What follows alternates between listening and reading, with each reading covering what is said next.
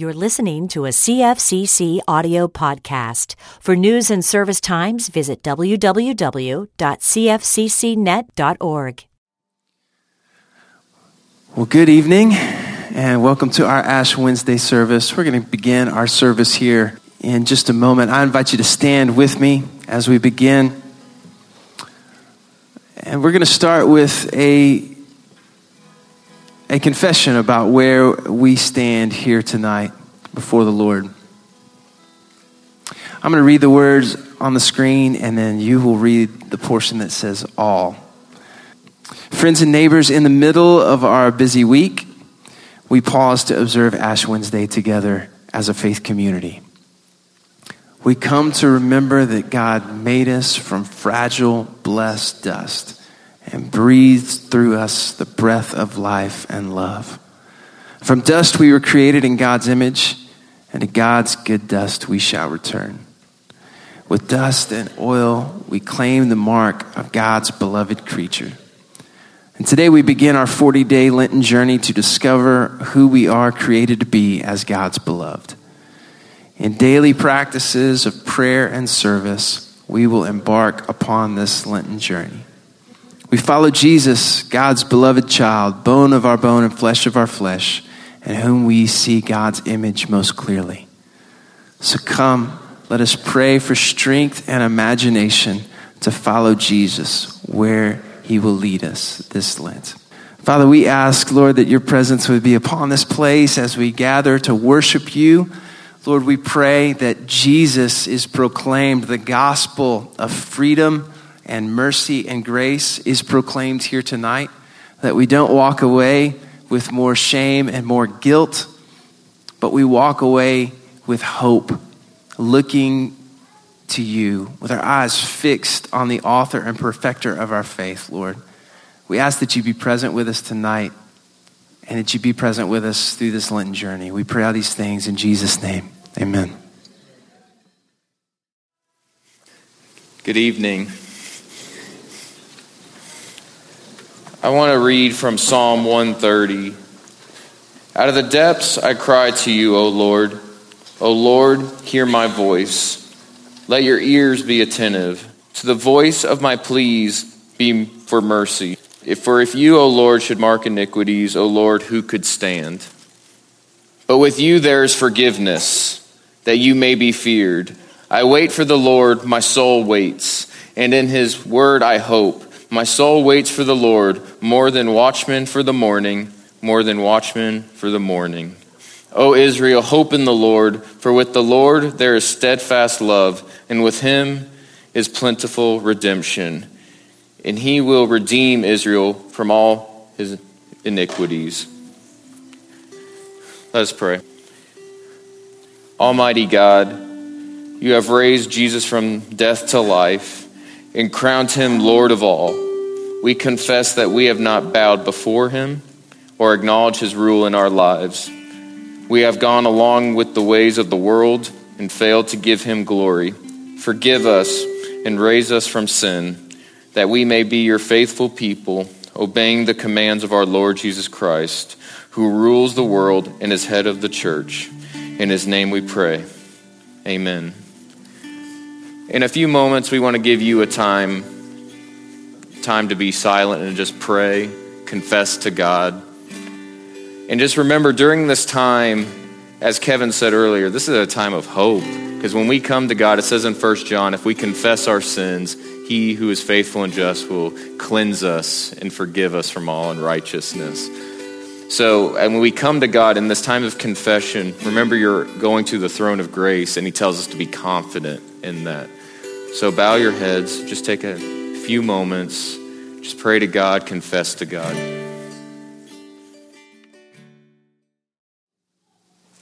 Well, good evening. Normally, on a Sunday morning, I am over with the kids, but tonight I get to be here with you and share a little bit about Ash Wednesday. And for me, Ash Wednesday starts in elementary school. Um, and so I'm going to start there. Um, when I first went to school, my parents enrolled me at Cedar Springs Elementary in Cedar Springs, Michigan for kindergarten. And I don't remember a lot about it, um, but I do remember one day really, really well. Uh, we had indoor recess because it was cold, and I remember I had been eyeing the sand table for a while. I could not wait to get to the sand table. And when time came for me to take my turn at the sand table, recess was done, and my teacher, Mrs. Taylor, told us that we could go back to our seats and start working on our reading workbooks. And I very clearly remember thinking, I don't need to work on my reading workbook. I'm already better at reading than this.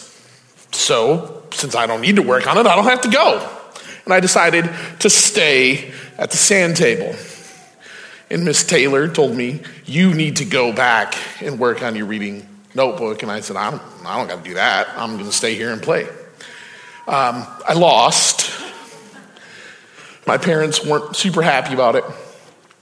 But in that day, I learned a lesson that probably wasn't great in that hmm, it's going to take a lot for them to make me do something. And so there were times that I just decided not to do things like my work. So at the end of that school year, my parents decided maybe kindergarten at Cedar Springs Public Elementary wasn't the best option for me. Maybe there was a better option. And so they enrolled me at Algoma Christian School. Um, when I got there, I was devastated to find out that I would not be going to first grade, that I would be doing kindergarten again. Now, the official reasoning was that their curriculum was more rigorous and that meant I probably needed to do kindergarten there because their standards were higher. It may have had something to do with the fact that I didn't do any work when I didn't want to in kindergarten. I'm not saying I failed kindergarten, but maybe. Um, and I don't remember a ton of my time there either, but I, I remember a couple things really, really well. Um, they're mostly in the same vein as Mrs. Taylor. I remember figuring out that my teacher was rigging a game to let the kids win who hadn't won before, and it made me mad, so I called her a cheater. Well, that also didn't go well for me. Um, and I remember often not wanting to do my work and the teachers setting like an egg timer on my desk with how long I had to finish assignments, which to me was saying, well, if they think I'm going to do it now, I'm going to wait till that thing goes off to even start. I wasn't the best at making good decisions. And so at the end of first grade, my parents said, well, public school wasn't the best option for him, and Christian school isn't the best option for him. We need to try something else. And so my mom decided to homeschool me. And after one year of homeschool, my mom decided that for her sanity and mine, homeschool was not the best option for me and sent me back to public school. And when I got back to Cedar Springs Public School in third grade, it was kind of the first time that I was around people that were different than I was. Because up until that point, I didn't really remember kindergarten the first time. And the second and third time, I was at a Christian school that were people from my church and people from my parents' friends' churches. It was people I already knew, people that thought like me when I got to third grade, it was the first time that I remember, like, oh, there's people that think differently than me and, and believe different things than me. And, and one of those incidents that really stands out is the first time I became aware of Ash Wednesday. Uh, we got dropped off in the morning, and it's cold in Michigan. So, like, before you go in your classroom, you have to go out in the hall and hang your coat up and take your snow boots off and put your school shoes on. And it's a whole big production. But while that was happening, I remember the teacher in the classroom next to me, Miss Simmons, walking by, and she had a cross on her forehead in ash. I had no clue what it was, but I knew it was weird. Because Teachers didn't look like that, at least not at the beginning of the day. At the end of the day, who knows? I was in the class. But at the beginning of the day, they always looked together, and, and she's coming in with this smudge all over her face. And then my teacher, Mr. DeBryan came in and he had it too. And I was like, what is going on? No clue what's happening. And so I finally couldn't take it anymore. And I asked Mr. DeBryan, what, what's going on with the, on your head? And he's like, oh, well, this, this is a, a sign that I'm a Christian. Today's Ash Wednesday, and I went to church before here. And, and so this is the start of Lent. And I was, I remember being confused because, first of all, I was like, I had no idea my teacher was a Christian. And secondly, I'm a Christian, but I don't do that. What's going on? And as my third grade mind tried to work through this, I started to see some other kids coming in with it. And then I realized, oh, those are the kids that go to the Catholic church in town. This must be a Catholic thing. That's why I don't know about it. And I couldn't have been more wrong, but for third grade me, it was fine. You see, Ash Wednesday and Lent have been a part of the church in general for centuries. And, and, and, when we go back, we see it in the fourth and fifth century, not just contained to Catholicism, but in many different areas of Christianity. And in the past couple of decades, more and more American churches have started to rediscover the liturgical calendar. Things like Ash Wednesday and Lent and Advent. And they've started to see the positive effects those types of things can have on our faith and on our walk with God. And it's become more and more widespread. But for some people, they still may be in that place of, what's that? And so, what that is, is symbolism. Um, it is things to get us thinking about our walk with God. And, and when, we, when we look at Lent, it's a, it's a 40 day period um, leading up to Easter Sunday. And the 40 days are selected as a representation of Christ's time in the wilderness and, and the hardships that he went through there and his desire to grow closer to God during that time. And so we take 40 days, we take Sundays out as a day of celebration for what Jesus has done for us.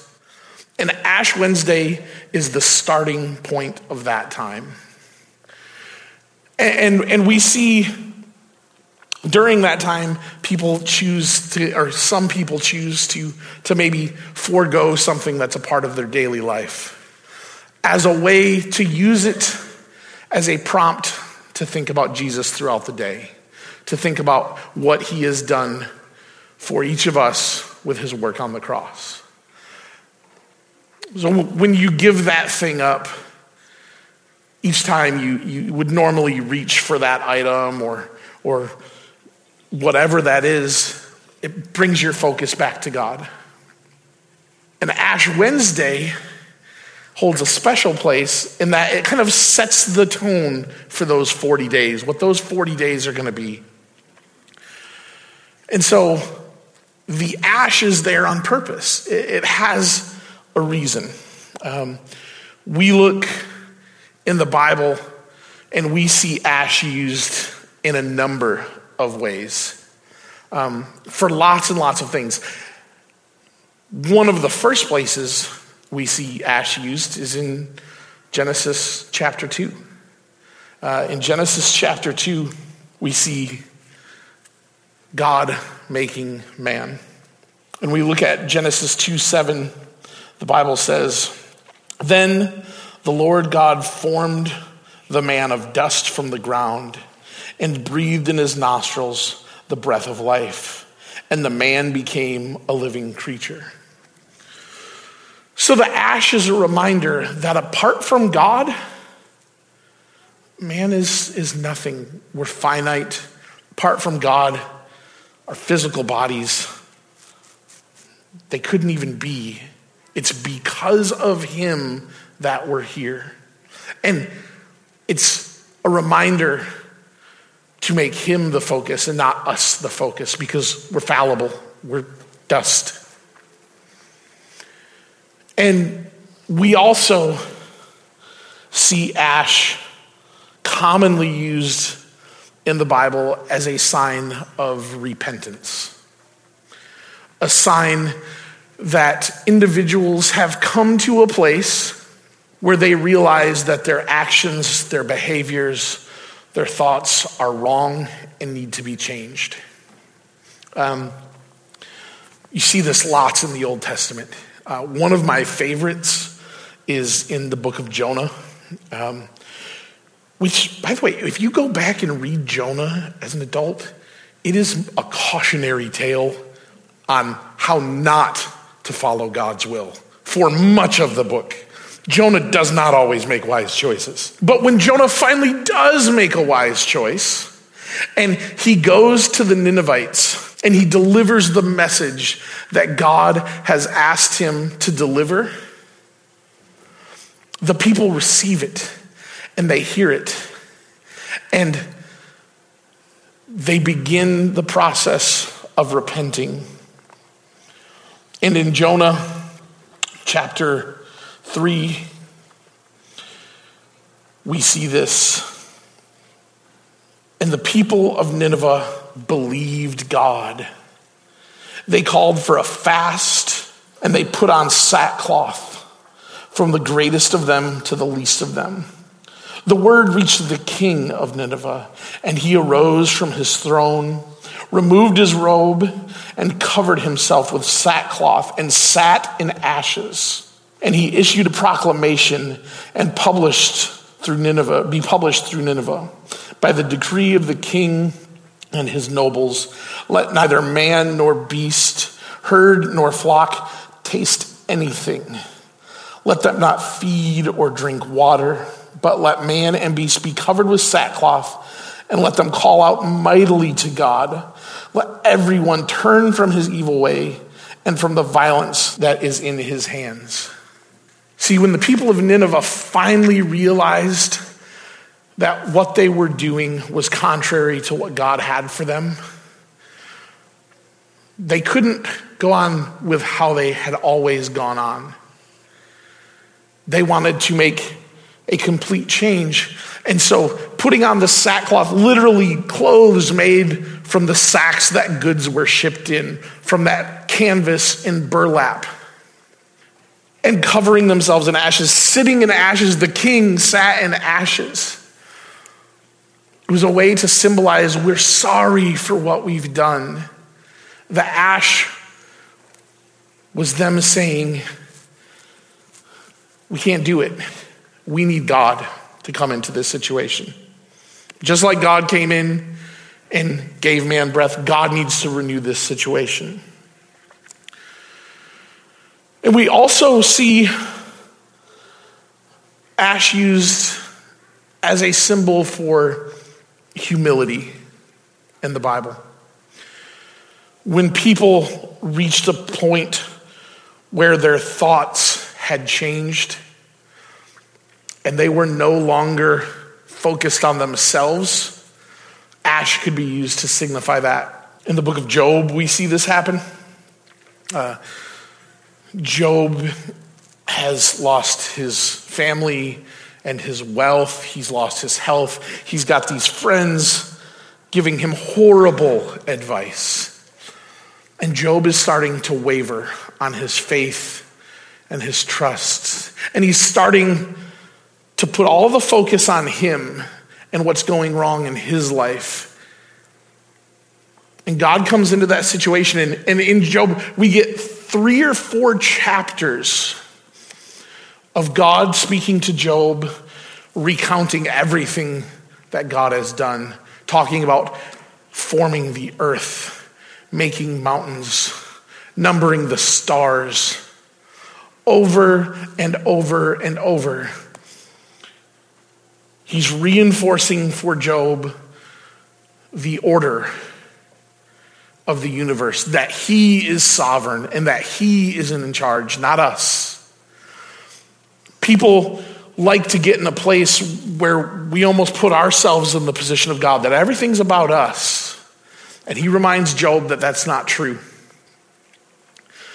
And when Job gets to the point where he's humbled by what God is saying and he hears the truth of it. In his humility, he replies to God.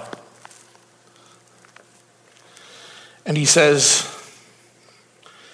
in Job chapter 42 I know that you can do all things and that no purpose of yours can be thwarted. Who is this that hides counsel without knowledge? Therefore, I have uttered what I did not understand, things too wonderful me, which I did not know. Hear and I will speak. I will question you and make it known to me. I had heard of you by the hearing of the ear, but now my eyes see you, and therefore I despise myself and repent in dust and ashes. Job is sorry for what he's done. He's come to a place where he realizes, I'm not the most important thing. I'm not the one in charge. It's all about God. And Ash Wednesday is our chance to come to that same realization that Jonah or that the people of Nineveh did and that Job did. That without God, we're nothing. And we need his redemption. And, and when we can arrive at that place of repentance and humility, some really, really cool things happen. When we can arrive at that place of repentance and we realize that we're sinners, whether it is refusing to do our work in a kindergarten class or something different. We're sinners. And because of that, every one of us needs a Savior.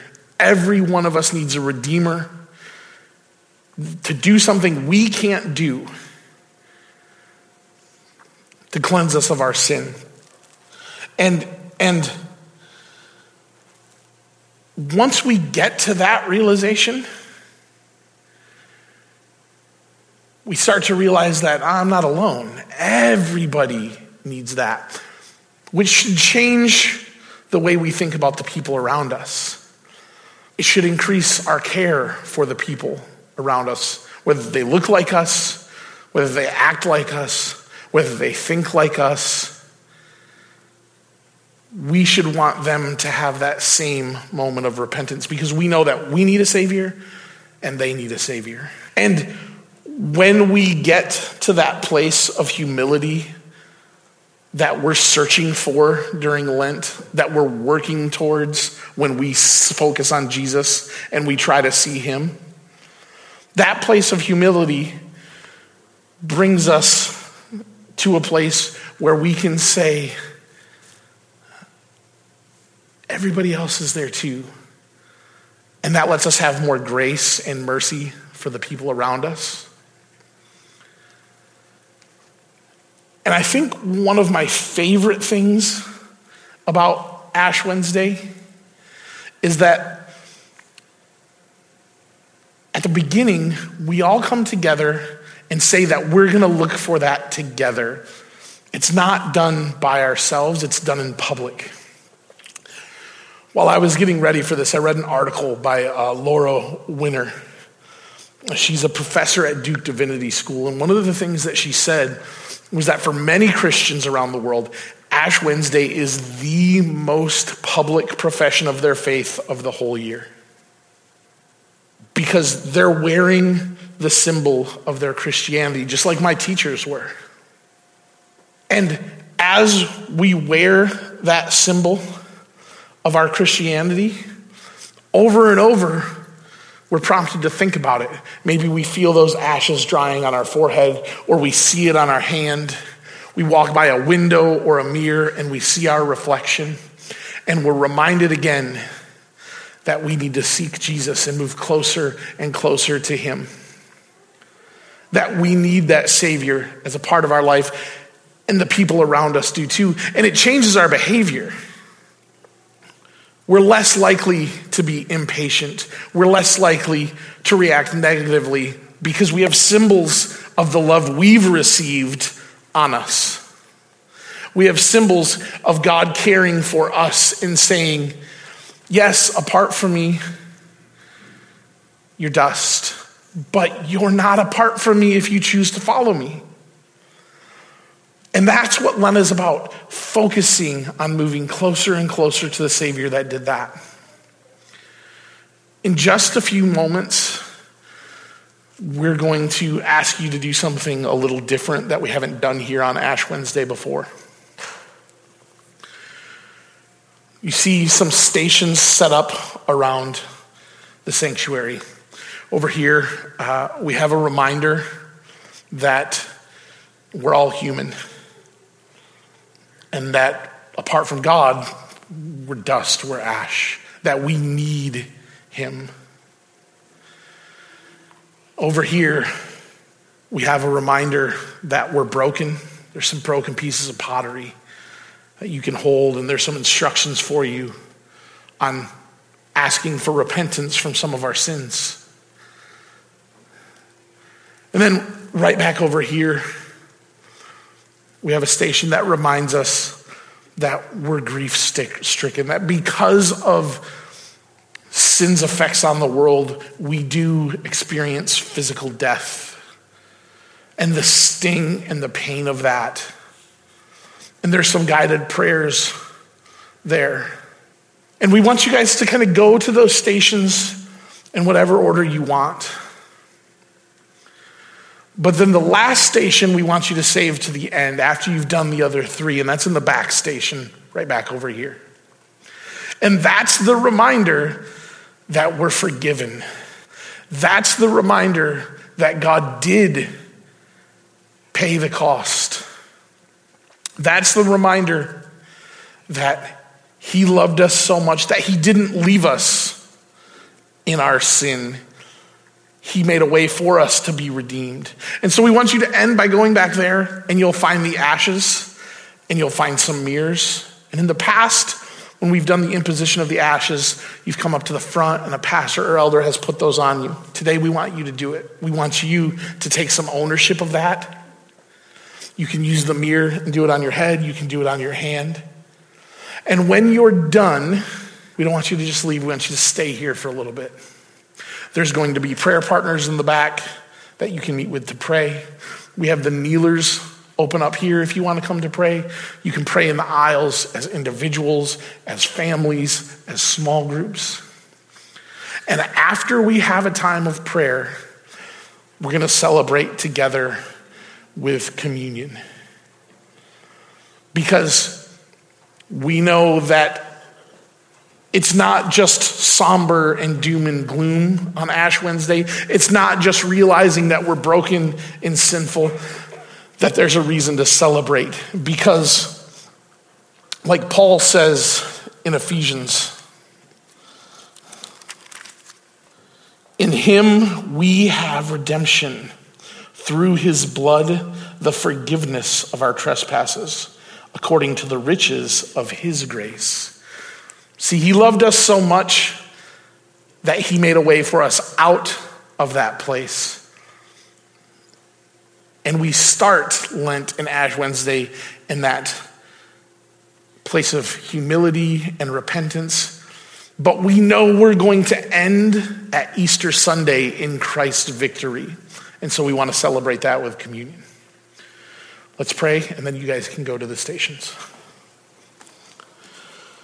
Father God, thank you for um, the love and the care for your creation, a creation that needed a way back to you.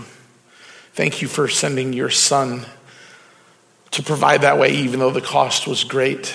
And we pray that as we move towards Easter, that we constantly work to move closer and closer to you and increase our faith and trust in you. And that that has impact on the families and the people around us for your kingdom. In your name we pray. Amen.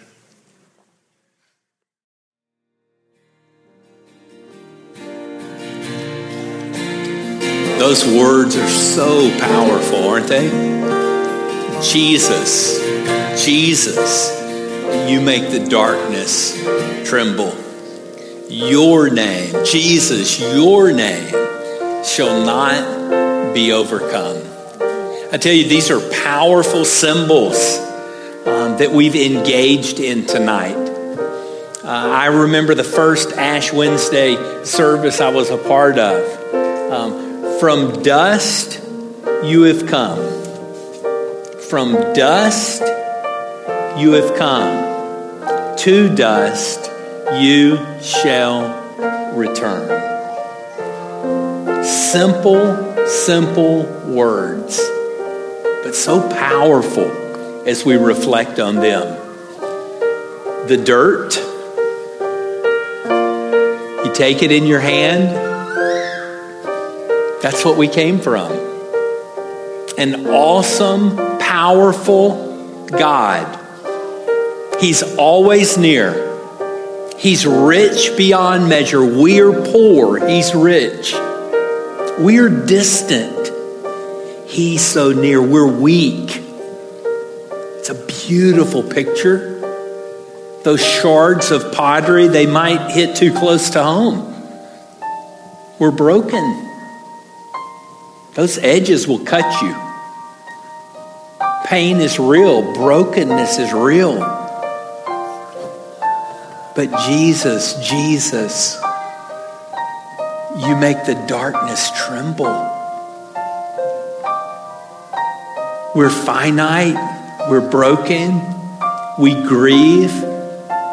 If you rubbed on that burlap, that sackcloth too long, you would be raw. Maybe you feel raw tonight.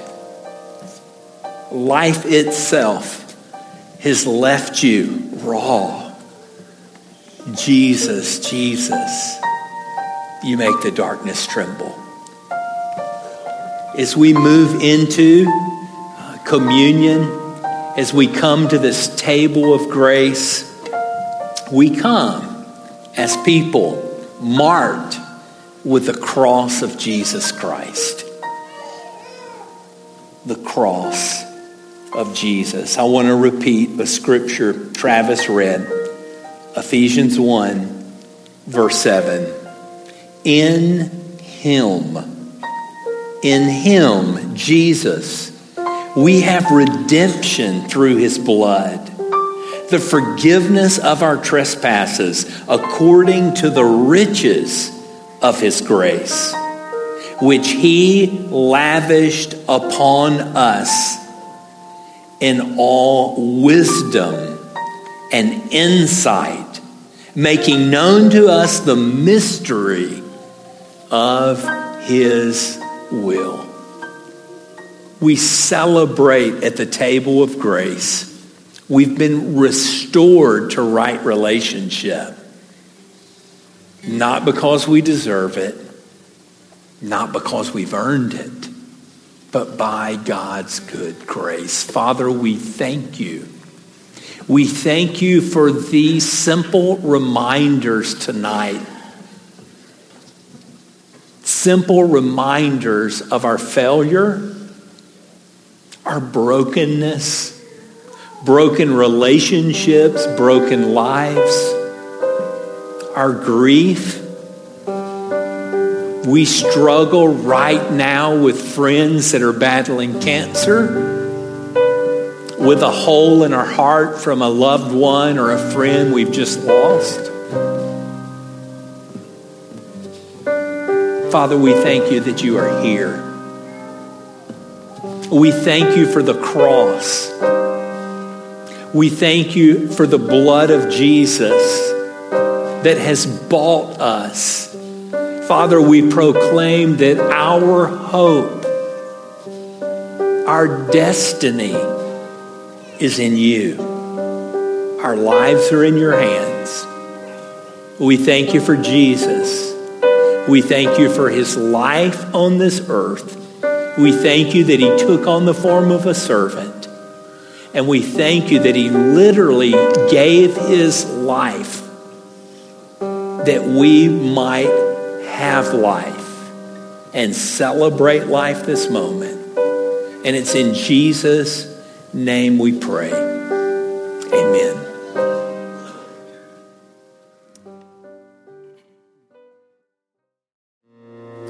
Father God, we thank you for this day. We thank you for a time to come together to count the cost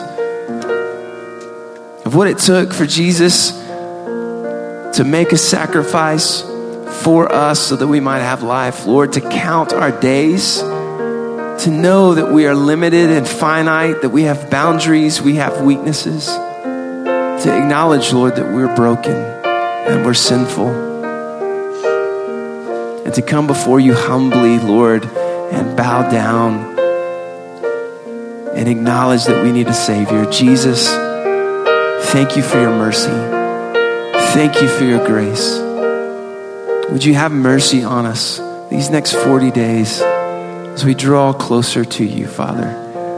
We pray these things in the name of our Savior, Jesus. Amen. Amen. God bless you guys. Go in peace.